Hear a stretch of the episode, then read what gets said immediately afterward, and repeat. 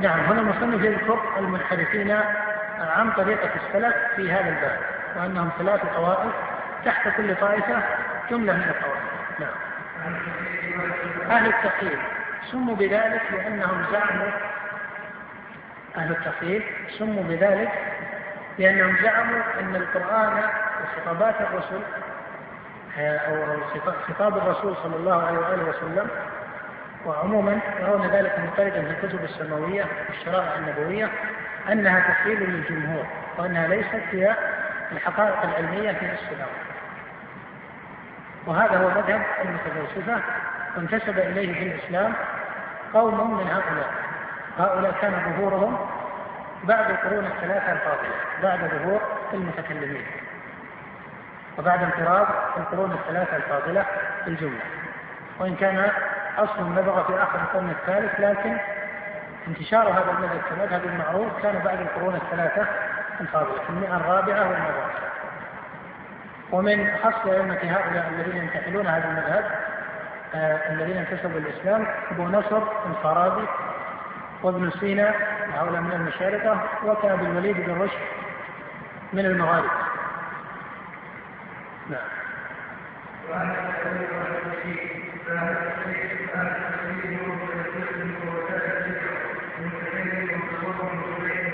سلك سبيلهم ويتأثر به. من متكلم كما هو شأن طائفة من غلاة المتكلمين الذين نقلوا المقالات الصريحة من الفلسفة واعتبروها أو استدلوا بصريح كلام الفلاسفة.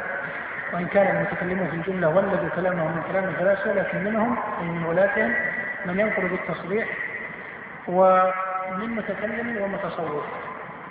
ومتصوف لأن نوعا من الصوفية هم صوفية في الإطلاق ولكنهم في نفس الأمر إيش؟ متفلسفة وهم الباطنية.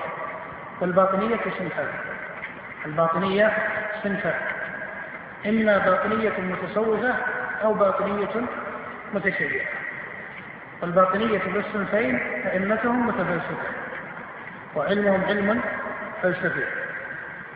وهم آه ظاهر مذهبهم إما التشيع كما هو شأن الإسماعيلية وأمثالهم وإما التصوف. التشيع كالإسماعيلية والكرامة وأمثالهم ومن أئمتهم الذين صنفوا في هذا الباب على طريقة المتفلسفة أبو يعقوب السجستاني صاحب الأقاليد الملكوتية وهو من يقول برفع النقيضين كما يقرر المصنف في كتبه الكبار ومنهم طائفة وهم الذين شاعوا كثيرا وهم المتفلسفة المتصوفة الذين عرفوا عند العامة بأنهم إيش؟ متعبدة متصوفة وهم في الحقيقة متفلسفة باطنية كابن عربي وابن السبعين والعفيف المساني الذي يسمونه العفيف يسميه كثير من علماء السنة الفاضلة المساني وابن الفارض وأمثال هؤلاء. ومتفقه يشير إلى أبي الوليد بن رشد وبعض المغاربة المتفلسفة الذين عنوا بدراسة مذهب مالك. ولهذا ترى أن أبي الوليد بن رشد له كتاب نهاية المجتهد بداية المجتهد ونهاية المختصر. بداية المجتهد ونهاية المختصر صنفه في فقه المقارنة وهو كتاب بالجملة أنه ملخص من كتاب أبي عمر بن عبد البر تمهيد. فإن الخلاف فيه الذي ذكر ابن رشد في الغالب أنه ملخص من كلام أبي عمر بن عبد البر.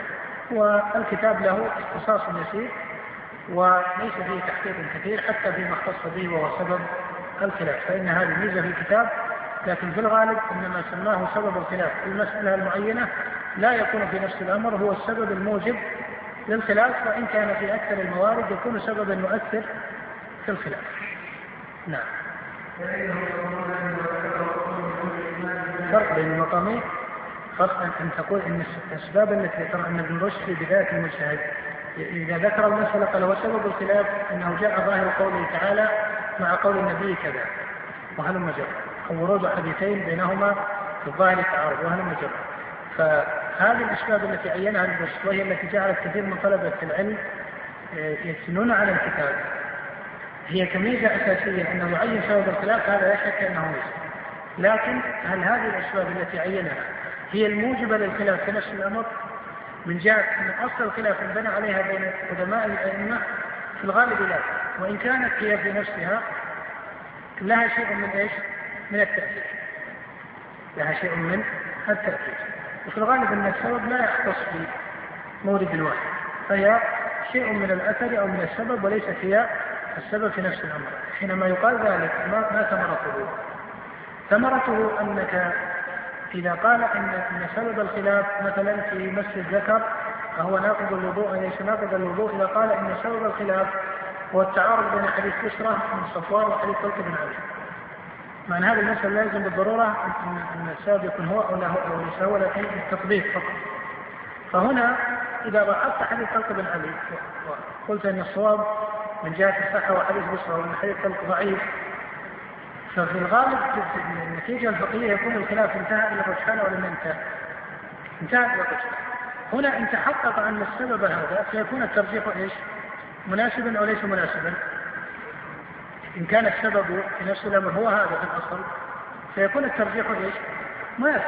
لكن أرأيت إن كان السبب عند الأئمة أخص من هذا الموجود ويبقى أن هذا الاستدلال الذي جعله ابن سببا يستدل به بعض أصحاب المذاهب فهنا لا يكون الترجيح إيش؟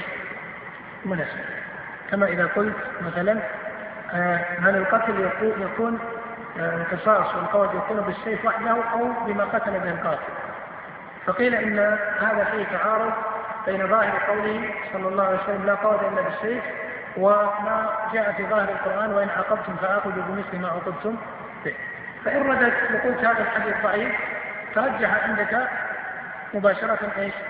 القول الثاني، لكن إذا فرضت أن سبب الخلاف ليس هو التعارض بين هذا الذي قيل فيه أنه حديث مرفوع وبين ظاهر القرآن لا يبقى أن الترجيح بالضرورة يلزم أن يكون مناسبا. ولهذا كان الإمام أحمد يعتبر هذا المذهب الذي هو أن القول يكون بالسيف بغير من هذا الحديث بدلائل أخرى. نعم.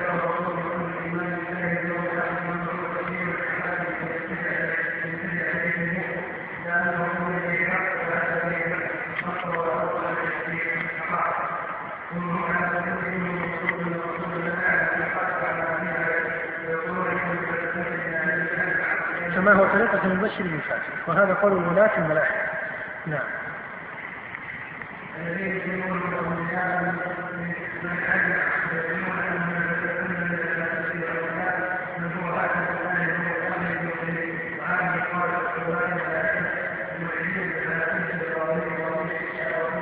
لأن الباطنية على هذين الصفتين في الجملة نعم.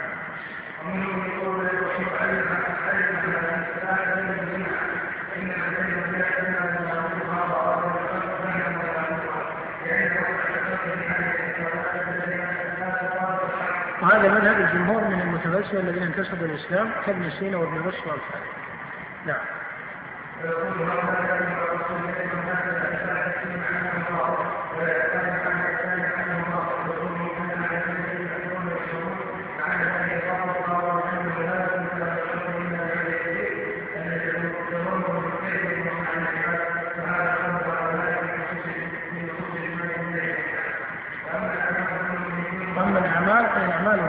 ومنهم من يقر بها وغلاتهم من باطنية الصوفية وباطنية الشيعة يؤولونها كما تؤول نصوص المعاد ونصوص الصفات. نعم.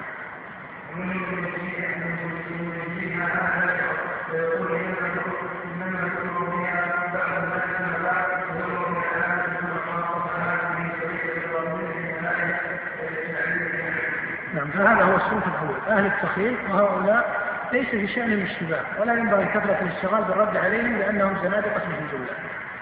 وأصل مقالتهم مقالة زندقية منقولة نقلا صريحا عن الطوائف الفلسفية المتقدمة. ولهذا اتفق المسلمون حتى أهل الكلام وجمهور طوائف المتصوفة وغير هؤلاء على ذم هؤلاء وبيان أنهم مالكون عن دين الإسلام. وأما الشأن الذي وقع فيه الاشتباه فهم أهل التأويل وهم أهل الكلام أو أهل التجهيل وهم طوائف من المنتسبين للسنة واتباع السلف. واما أهل التأويل فيقولون أن النصوص الغالبه في الصفات لم يدخل فيها الرسول في احكام الامنات الباطل ولكن فصل فيها المعاني لم يبين لهم في المعاني ولا دلهم عليها ولكن اراد هذا البناء الحق لعقولهم ثم يجتهد في صرف في صرف تلك النصوص عن مفعولها ومقصوده امتحانهم وتكليفهم وإجعال وإجعال وإجعال أفعاله وعقوله بأن يصرف كلامه عن مفعوله ومقتضاه ونظر الحق من غير جهة وهذا قول المتكلمة والجهمية المعتزلة ومن دخل معهم في شيء من ذلك. هذا الصنف الثاني المنحرفين عن طريق السلف في هذا الباب وما آه، دخل فيه وذكر المصنف قبل ذلك الصنف الأول وهم أهل التقييم وهم المتفلسفه ومن سلك سبيلهم من المتفقه والمتكلم والمتصوف وجهة الفرق بين أهل التقييم وأهل التقييم أن أهل التقييم يقولون إن هذه النصوص القرآنية والنبوية لم تتضمن الحقيقة في نفس الأمر لا من جهة ظاهرها ولا من جهة تأويلها ولهذا لا يرون تأويل القرآن لأن القرآن عندهم إنما هو خطاب للجمهور كما يذكر ذلك المتفلسفة ومن آه، سار على طريقتهم ممن انتسب للتصوف أو التشيع من الباطل. أما الصنف الثاني وهم الذين عني المصنف في ذكرهم والرد عليهم وهم أهل التأويل. وهذا الاصطلاح كان اصطلاح التأويل سيأتي المصنف إلى بيان أن هذا الاصطلاح من حيث المقصود به عند المتكلمين آه، هو مقصود حادث وإن كان هذا اللفظ قد جاء في القرآن والسنة على غير هذا المعنى بل جاء حتى بكلام السلف بعد ذلك.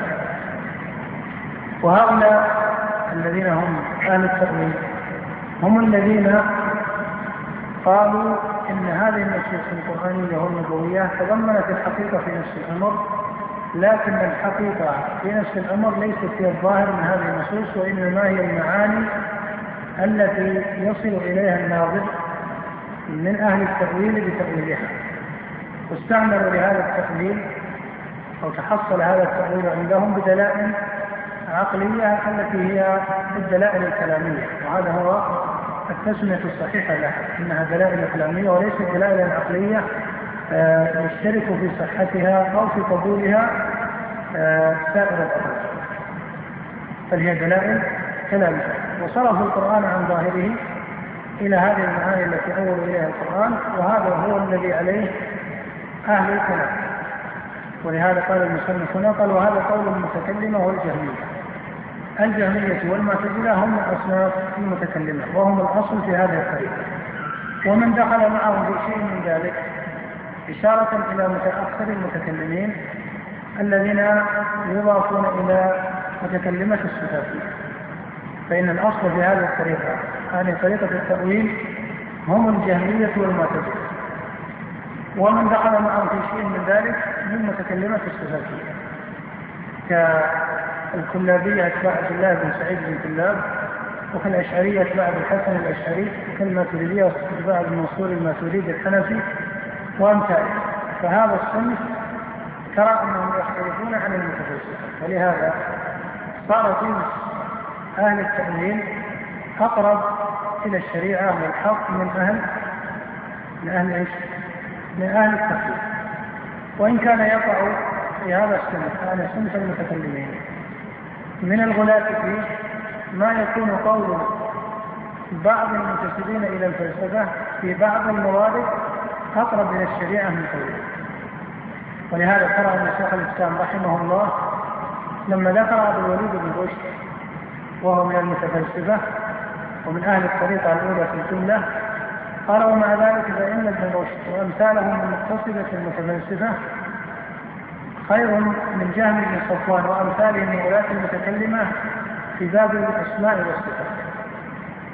فهم قد يقربون في بعض الموارد أو يقرب بعض أحيانا في بعض الموارد آه إلى درجة يكون فيها آه خيرا من بعض غلاة المتكلمين ولكن من حيث الجملة فإنه يقال إن أهل التقييم أبعد عن مقاصد الإسلام ومراداته من أهل التقييم.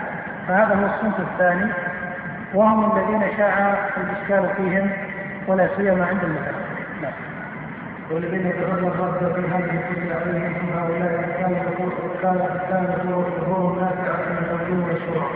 بخلاف هؤلاء الذين يتظاهروا بنص في مواضع كثيرة ومراده رحمه الله بالسنة على جهتين.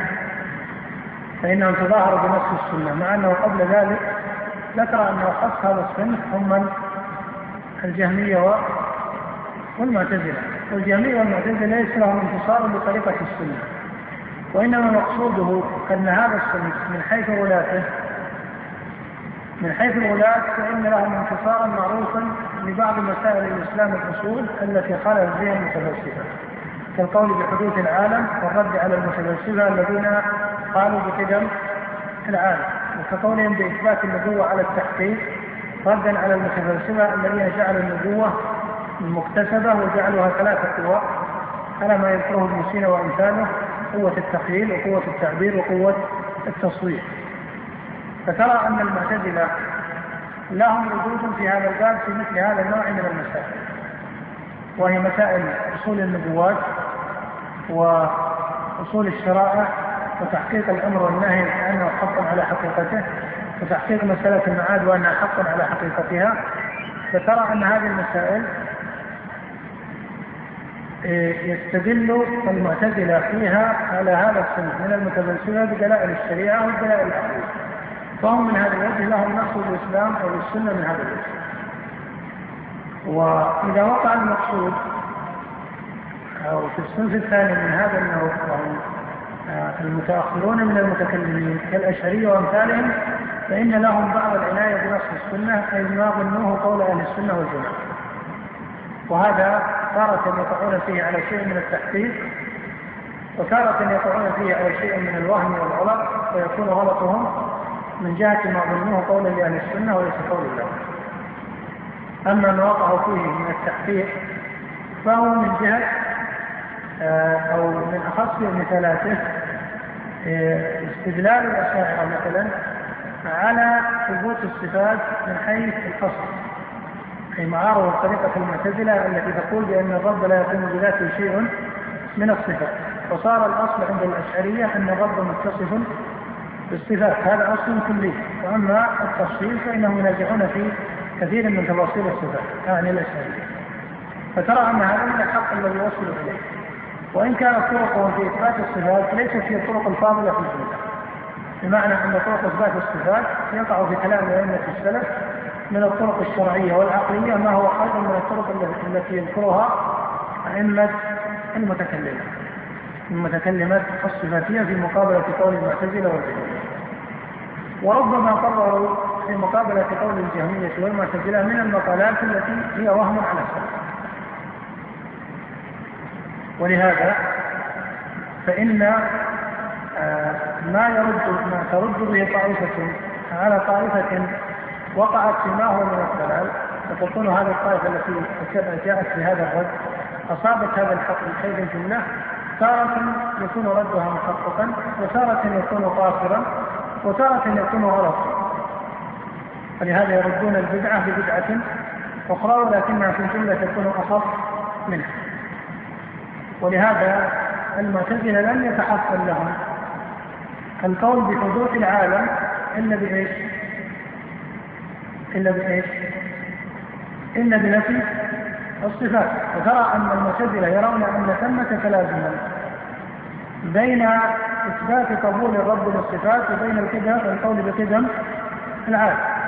هذا التلازم وهم عند المعتزلة وهذا الذي جعل المسلمين. يعني شيخ الإسلام رحمه الله يقول كثيرا عن هؤلاء المتكلمين من المعتزلة وغيرهم. يقول فإنهم لا للإسلام نصروا ولا للفلاسفة كسر لأنهم بنوا القول بحدوث العالم على القول بنفي الصفات. فجعلوا لا يتحصل في العقل إثبات حدوث العالم إلا بإثبات أن الرب لا يتصل بشيء من الصفات. ولا شك أن هذا الامتناع لا شك أنه غلط لأن العلم باتصال الرب بالصفات أمر مستقر في العقل والشرع والفطرة. فلو فرض جدلا أن هذا الذي هو ثابت بالعقل والشرع والفطرة يدل على القول بقدر العالم كان هذا من التناقض الذي جاءت في الرسل أو فطرت عليه العقول والنفوس. المقصود أن هؤلاء المتكلمين في الجملة أي في الغالب لا يحققون بعض الحق إلا بالتزام شيء من الباطل بل ربما كان الباطل الذي التزموه شرا من الوقوع في الخطأ في الحق الذي قصدوه ربما في بعض المسائل صار الباطل الذي التزموه وأقروا به شرا من إيش؟ من الخطأ في الحق الذي قصدوا تحقيقه وهذا لا يختلف لكنه يقع في بعض المسائل وليس المقصود هنا القول في تفصيله. وربما صارت أدلتهم في ردهم على المتفلسفة أدلة قاصرة. يستطيع المحقق من المتفلسفة أو الحاقق من المتفلسفة يستطيع أن يجيب عن هذه الأدلة. كاستدلال كثير من أئمة الكلام على القول بإثبات المعاد على حقيقته برد على المتفلسفة أن فرض المعاد على الحقيقة لا يلزم من فرضه. محال وهذه الطريقة التي استعملها كثير من المتكلم من المعتزلة والأشاعرة ليست طريقة محققة في العقل لأنها مبنية على عدم العلم بالامتناع. مبنية على عدم العلم بالامتناع. وعدم العلم بالامتناع ليس علما بعدم الامتناع ولهذا لا تكون طريقة محققة. بخلاف الطرق المذكورة في القرآن والسنة وكلام السلف في إثبات المعاد فإنها مبنية على العلم بلزوم ثبوت هذا من حيث القياس الأول. من حيث قياس الأول الذي يقر به سائر العقلاء وتجد أن المثال الذي وقع عليه القياس مستقر في سائر عقول بني آدم حسب وهذا نعم. هذا يحصل منه نتيجة آخرة.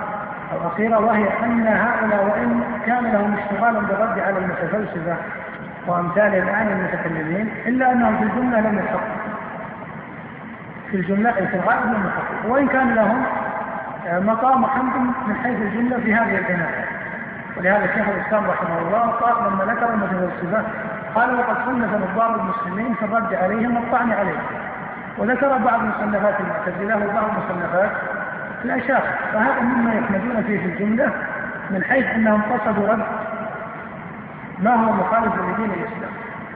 لكن من حيث الحقيقة التي استعملوها في هذا الرد والطرق التي سلكوها والمعاني التي التزموها هذا هو الذي يقع لهم فيه كثير من التأخر والقصر نعم.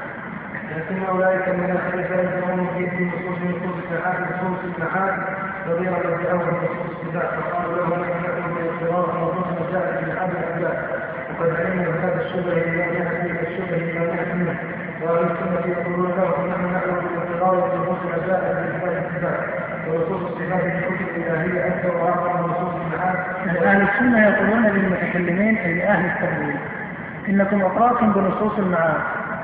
وفي ردكم على المتفلسفة في مسألة المعاد قلتم أنه قد علم مجيء الرسل بها ضرورة. فيقال أيضا وقد علم مجيء الرسل في مسائل الصفات ضرورة. فهذا من باب قياس إيش؟ من باب قياس ويقولون لهم يعلمون ان المشركين عرض عليهم كانوا يدعون يذكرون المعاد وقد ذكروه على الرسول واخبروه عليه بخلاف الصفات دليل ولم ينكر شيء لم ينكر شيء منها لم ينكر أحد من العرب نعم وهذا قياس فرق فإن العرب في جاهلية نازعوا في مسألة المعاد وغيرهم من طوائف المشركين الذين بعث بهم الرسل كانوا ينازعون في مسألة المعاد لكن لكن مسألة الصفات لم يقع فيها نزاع. ولهذا قال الله عنه زعم الذين كفروا أن يبعثوا. في قوله وضرب لنا مثلا ونسي خلقه. وقال وإذا كنا عظاما ورفاتا فإنا لمنبوسنا خلقا جديدا. وهذا المجرد لكنه في مسائل الصفات لا ترى أن احدا من المشركين اعترض على ثبوت صفات مضافه إلى الله. نعم. وعلم ان علم ان اقرار دخول الصفات أكثر من اقرار الجهاد وإن انكار المعاد يعود من الصفات هذا الحرف من كلام المصنف في بعض الخواطر لعل فيه اما تصحيح أو غلط من النساخ أو أنه يحمل على مقصود الماء. لما؟ لأنه قال وأن إنكار المعاد أعظم من إنكار الصفات. كان الافتراض المبدئي أنه يكون إيش؟ يكون إيش؟ يكون العكس أن إنكار الصفات أعظم من إنكار المعاد. فإما أن يكون هذا من باب التصحيح الذي وقع الله من النساخ وإما يكون الحرف على وجهه لكنه يعرف المقصود به فإن فرضنا أن الحرف على وجهه فماذا يكون معناه؟ يعني فرضنا أن السياق من حيث اللفظ على وجهه هذا يحتمل أنه يقرر السياق على وجهه لكنه يفسر بمعنى يناسبه فيكون المقصود إيش؟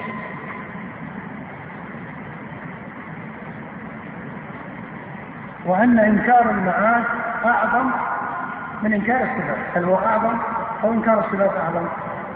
إنكار الصفات على هذا المقصود قد تكون العبارة دخلها التصحيح أو وهم من النسخ. أما إذا قلنا أن العبارة لا يشتغل فيها لأن النسخ تعرف عليها. فهذا يمكن أن يكون؟ ولكن يفسر قوله وأن إنكار المعاد أعظم أي أظهر في الإمكان العقلي والفرض العقلي. في الإمكان لما تكون عبارة أدق في الفرض العقلي من إنكار الصفات وأن إنكار المعاد أعظم من إنكار الصفات أي وأن إنكار المعاد أقرب إلى الفرض العقلي من إنكار إيش؟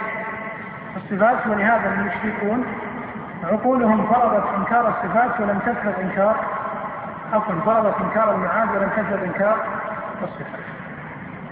فإذا قوله أن إنكار المعاد أعظم من إنكار الصفات.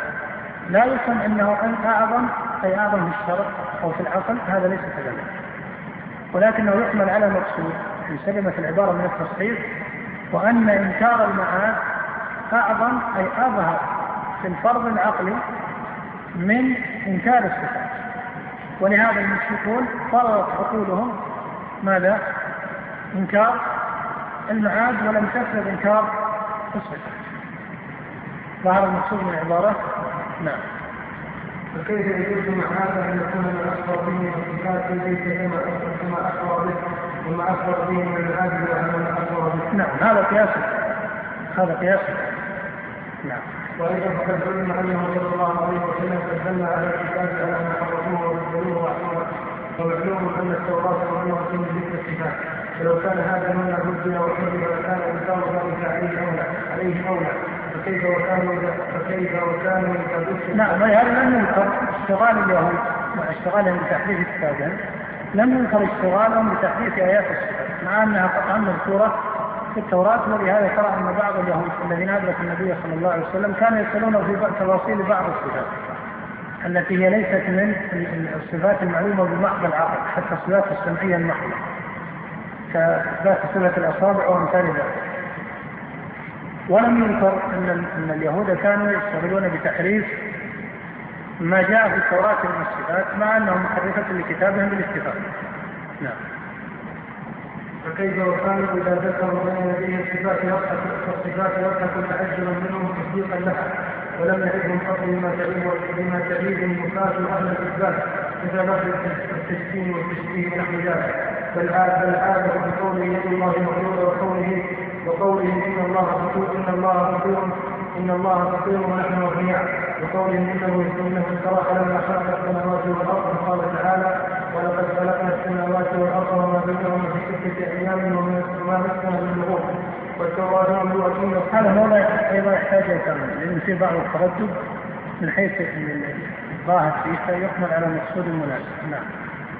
قال والتوراة والتوراة من الصفات المخاطبة إلى الصفات المذكورة في القرآن والحديث وليس فيها تصريح بالمعاني كما في القرآن. فإذا جاز أن تتأول الصفات التي اتفق عليها الكتابات فتأويل المعاني التي الذي انفرد به أحدهما أولى.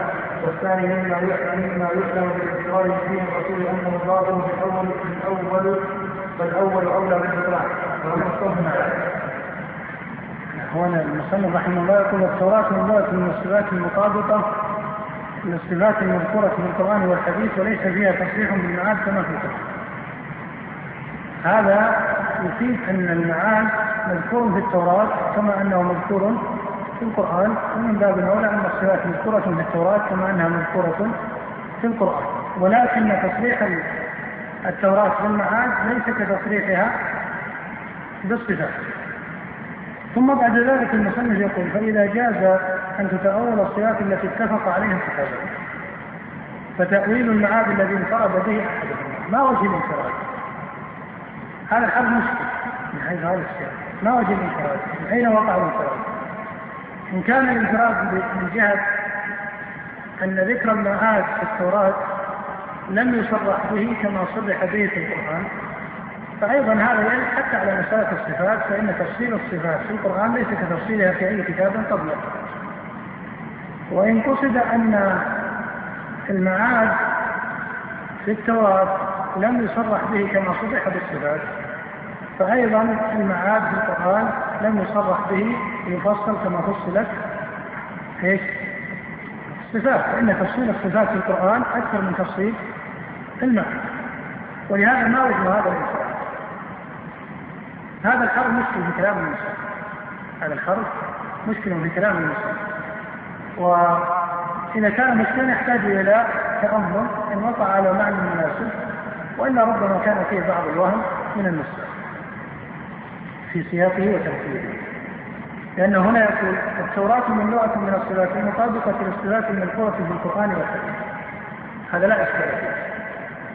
والمطابقة هنا التي يذكرها المصنف ليست مطابقة في الفصل بل هي مطابقة في الجملة بمعنى أن الصفات مفصلة في التوراة كما أنها مفصلة في القرآن وليس معناه أن كل ما ذكر في القرآن والسنة فإنه مذكور في التوراة هذا ليس بلازم متحقق العلم به يتعذر قال وليس فيها تصريح بالمعاد كما في القرآن. إن قصد أن المعاد صرح به في التوراة لكن درجة التصريح في القرآن أظهر فهذا هذا لا إشكال فهذا لا إشكال. وهذا هو شيخ الإسلام رحمه الله من حيث الأصل. ولهذا لا يمكن أن نحمل قوله هنا وليس فيها تصريح بالمعاد كما في القرآن فنقول إن مقصود المصنف أن المعاد لم يذكر لم يذكر في التوراة صريحا وإنما ذكر خفيا لو فسرنا الكلام في هذا المعنى لناسب النتيجة الأخيرة وهي قوله فإذا جاز أن تتأول الصفات فإذا جاز أن تتأول الصفات التي اتفق عليها الكتابان فتأويل المعاد الذي انفرد به أحدهما أي انفرد أحدهما وهو القرآن بإيش؟ في التصريح به والتوراة لم تصرح به هكذا بعض من يشرح هذه الرسالة يقول لكنه غلط لما؟ لأنك وإن أمضيت الحروف التي أمامك على وجهها إلا أن هذا يكون النتيجة إيش؟ أن المعاد لم يصرح فيه في إيش؟ في التوراة وهذا ليس لا يمكن أن يقال ولا ولا المصنف رحمه الله يلتزم ومن أضافه إلى شيخ الإسلام فقد غلط عليه لأن المعاد من أصول الإيمان وهو الإيمان باليوم الآخر وهذا مذكور في سائر الكتب السماوية وأما إن قصد أن التصريح بالمعاد ليس كالدرجة الذي وقع في القرآن فهذا صحيح. لكنه يرد على مسألة إيش؟ يرد على مسألة الصفات. ومن هنا كان هذا الحرف يمكن أن يمضى على أن المعاد لم يصرح فيها بالقرآن في التوراة. على أن المعاد لم يصرح فيه بالتوراة فتكون النتيجة أن المعاد انفرد به أحدهما. ويصير القياس سليما لكن هذا يستلزم الإقرار بنتيجة آه، أو المقدمة ربما بمعنى أدق وهي أن المعاد لم يصرح به في التوراة وإنما ذكر قبله. أما إذا قيل لم يصرح به أي في التصريح القرآني فهذا أيضا يرد في مسألة الصفات فلا يتحقق القياس في وجه فهذا الحظ يحتاج إلى نعم نعم.